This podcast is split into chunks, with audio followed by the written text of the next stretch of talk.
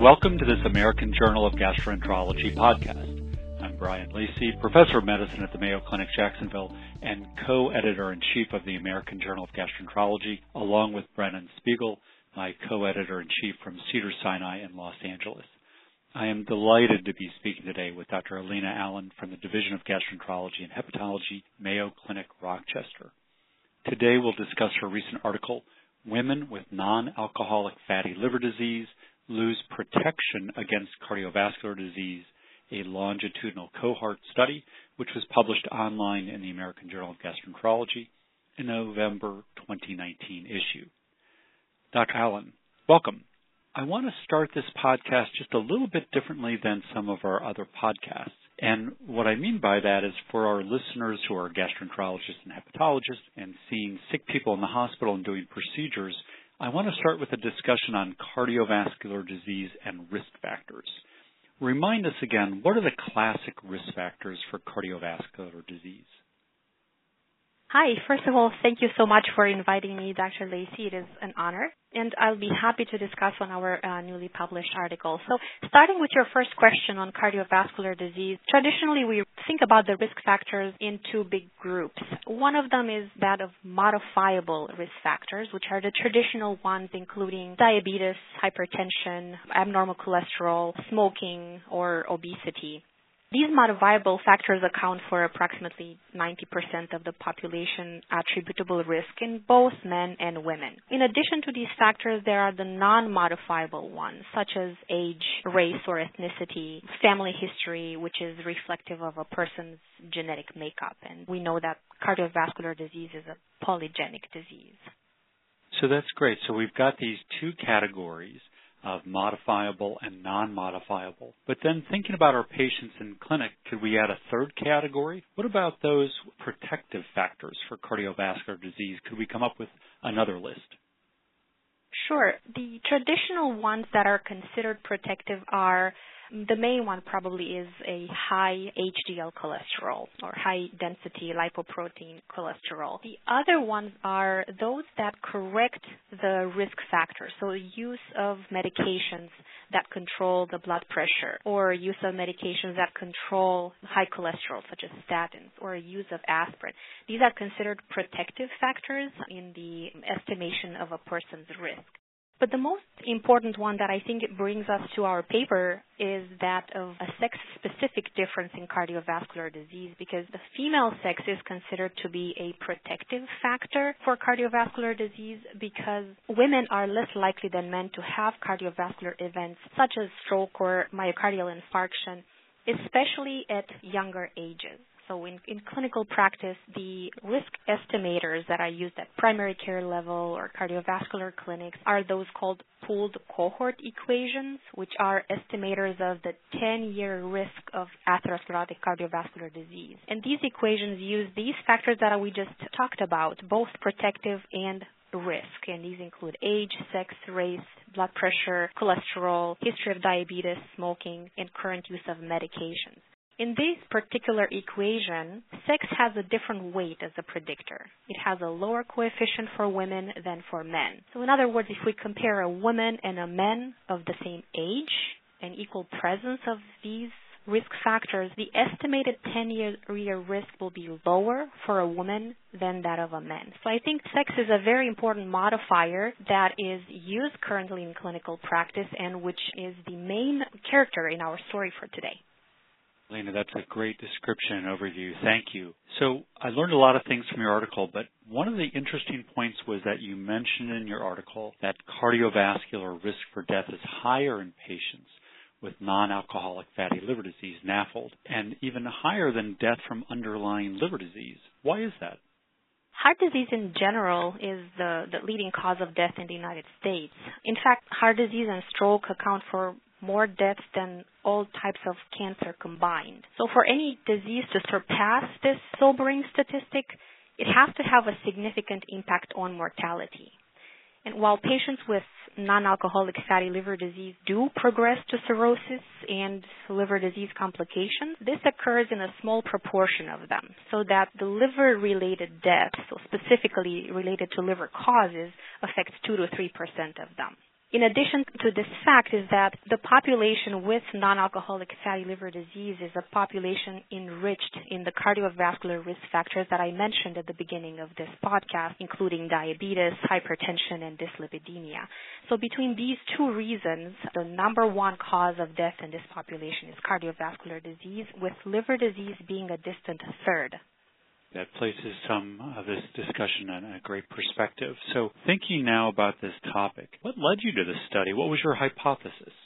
The association between fatty liver, metabolic comorbidities, and cardiovascular outcomes has been extensively explored in, in, several studies. And even we have previously shown that fatty liver disease is an independent risk factor for incident metabolic comorbidities and death and for cardiovascular disease, even in the absence of diabetes, hypertension, and dyslipidemia.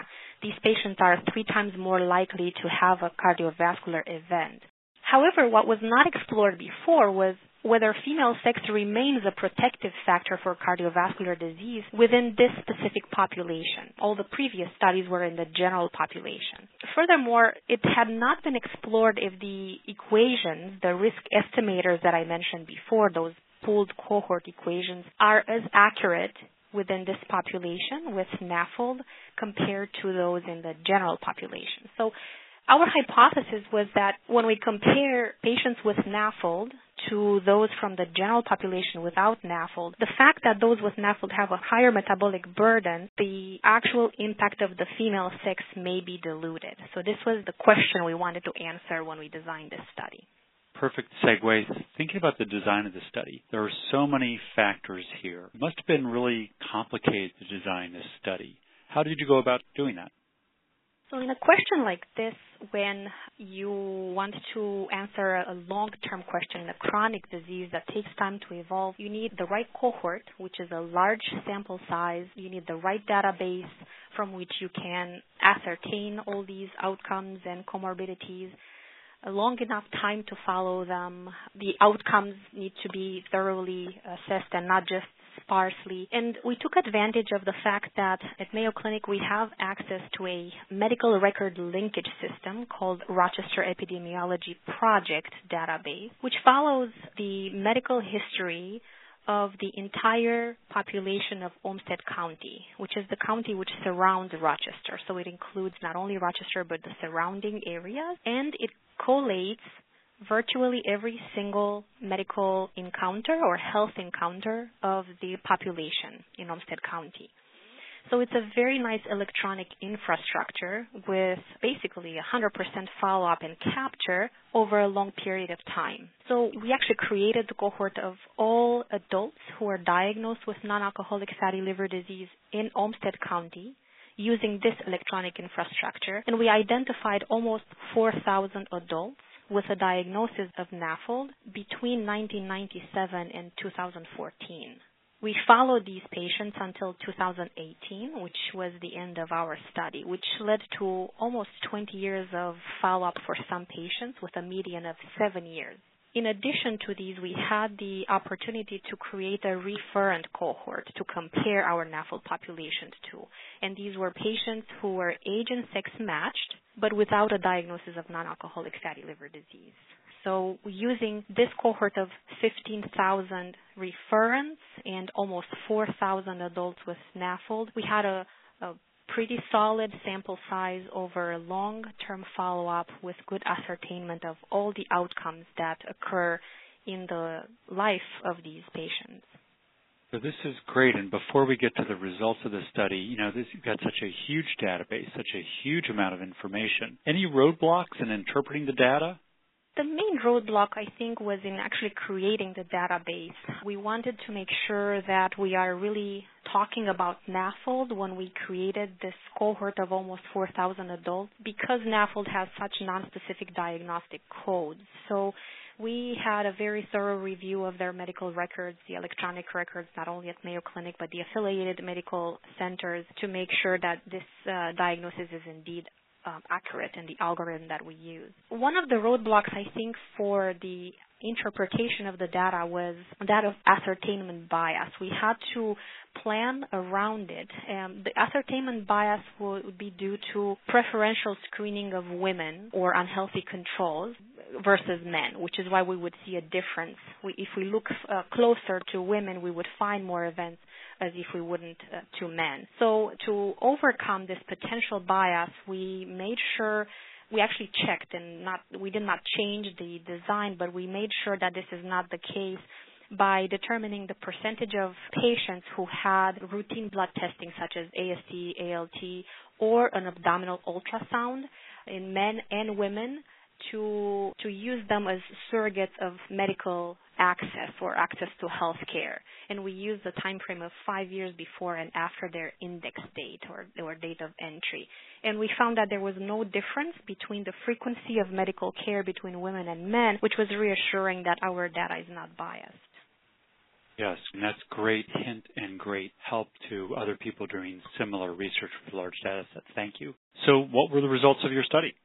So among this cohort of 19,000 adults, of whom almost 4,000 had NAFLD, we found approximately 4,000 cardiovascular events. So we worked with a significant sample size in terms of outcomes. The main two results that I will mention are the following. One is that in the general population, so in those who do not have NAFLD, we showed that female sex is associated with a lower risk of incident ischemic events, about 29% lower, which was similar to what the general population data showed in other studies. So that emphasized the validity of this database and, uh, and our approach.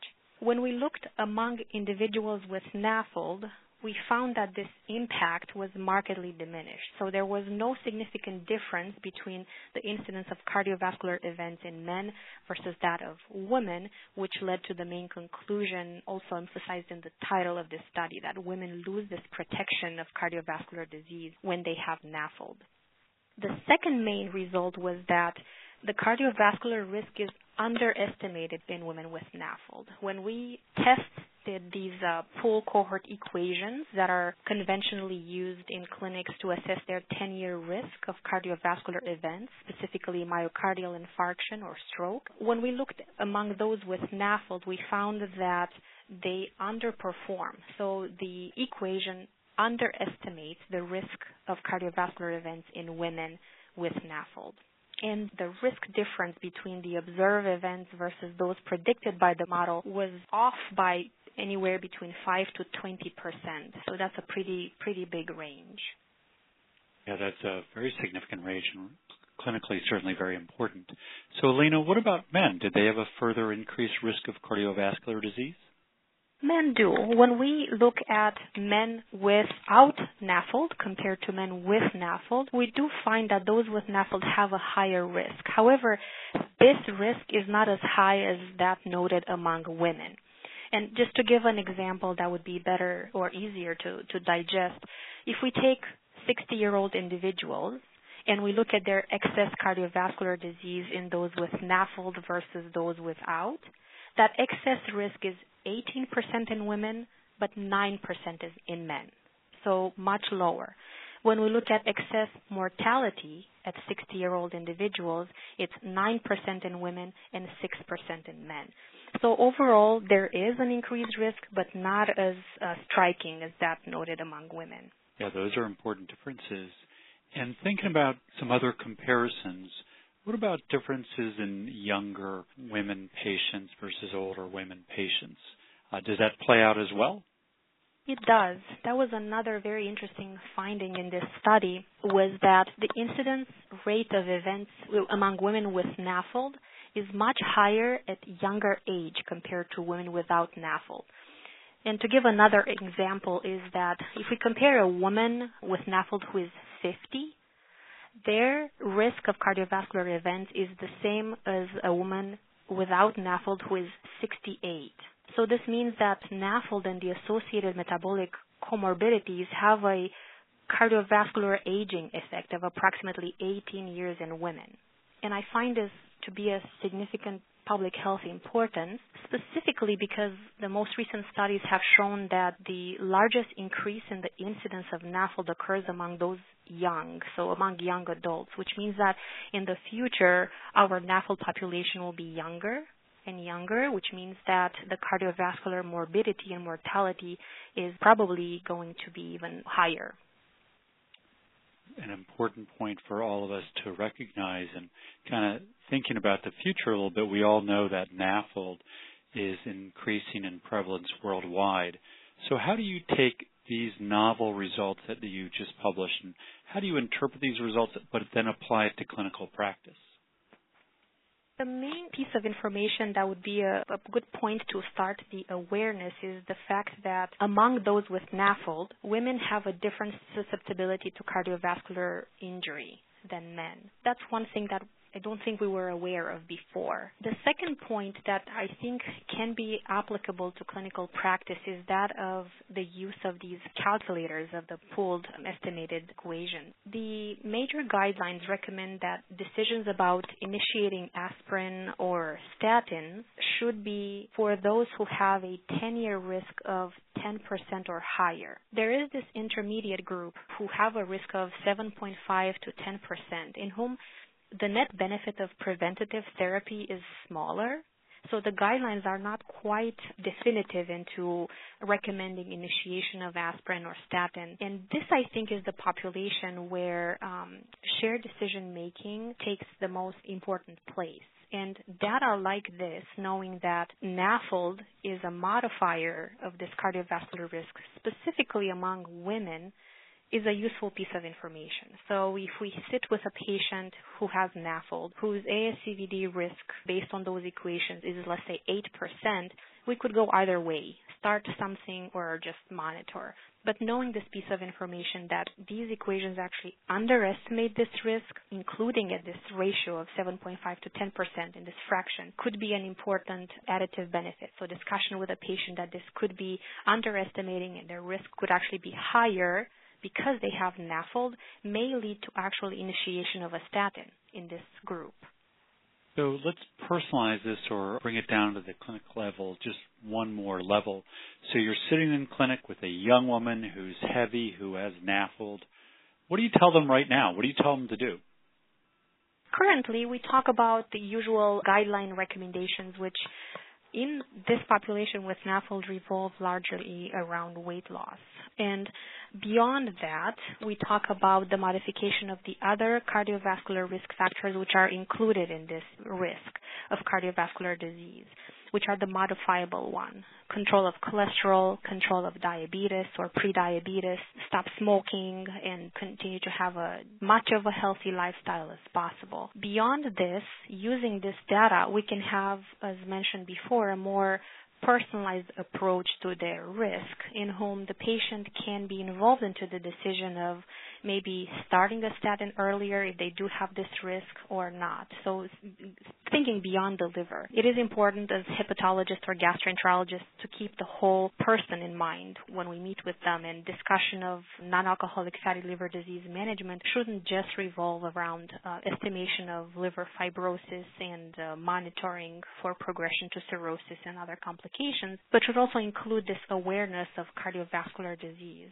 And this is where we have to broaden the goals of management to prevention of cardiovascular disease. And if we're not sure about the need for starting the statin or aspirin, then referring them to a cardiologist would be the next step. It's a great concept and a great thought, and involving really others in the care of this complicated patient with a lot of risks and risk for downstream disease. So one thing we didn't really chat about, and I just want to capture this as we wind up our discussion, is to think about the underlying mechanism for the loss of protection against cardiovascular disease in patients with NAFLD. I think many of our listeners are kind of scientists at heart. What do you think is the underlying mechanism? This remains the big question behind this data, right? I think we can make observations from this type of cohorts, but in terms of pathogenesis and mechanisms, a lot more needs to be done. And I invite my basic science colleagues or those who have an interest in cardiovascular disease to help explore this further. But I do have a hypothesis, which probably at this point still remains at hypothesis level. We know that young and middle-aged women are protected for cardiovascular disease due to their hormonal environment. And we also know that hormonal changes after menopause lead to changes in fat distribution, energy balance, and a higher metabolic burden. Women with NAFLD have a high metabolic burden at young age. So my hypothesis is that this lack of protective effect of the female sex is because of metabolic comorbidities wash out or dilute that benefit of the protective hormonal factor. In other words, they have a lot of diabetes, hypertension, and hyperlipidemia even at premenopausal stage so that the hormonal factors don't get a chance to act as protection again, it's just my hypothesis, so needs to be proven, needs to be further estimated. And I think that the most important part is that these data need to be validated in different cohorts, and then if uh, it remains uh, to show the same results, I think we need to explore our toolkit into better stratification of women with NAFLD by exploring what other methods can we use to further define this risk. Should we use something like coronary artery calcium scores or are there any other methods that we can further tease out who is at risk and who is not?